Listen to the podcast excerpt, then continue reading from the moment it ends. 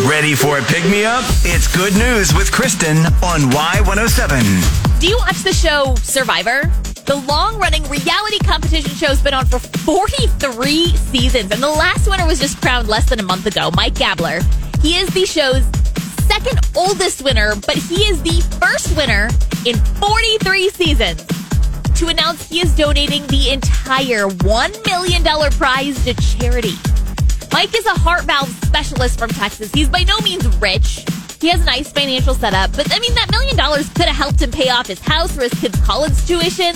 But when a friend asked him before the show what he would do with the money if he won, he decided he couldn't keep it in good conscience when so many veterans needed help. His dad, several uncles, people he went to school with are all veterans, and he felt like he owed it to their service. This played repeatedly in his mind during the more grueling parts of the show, and he won.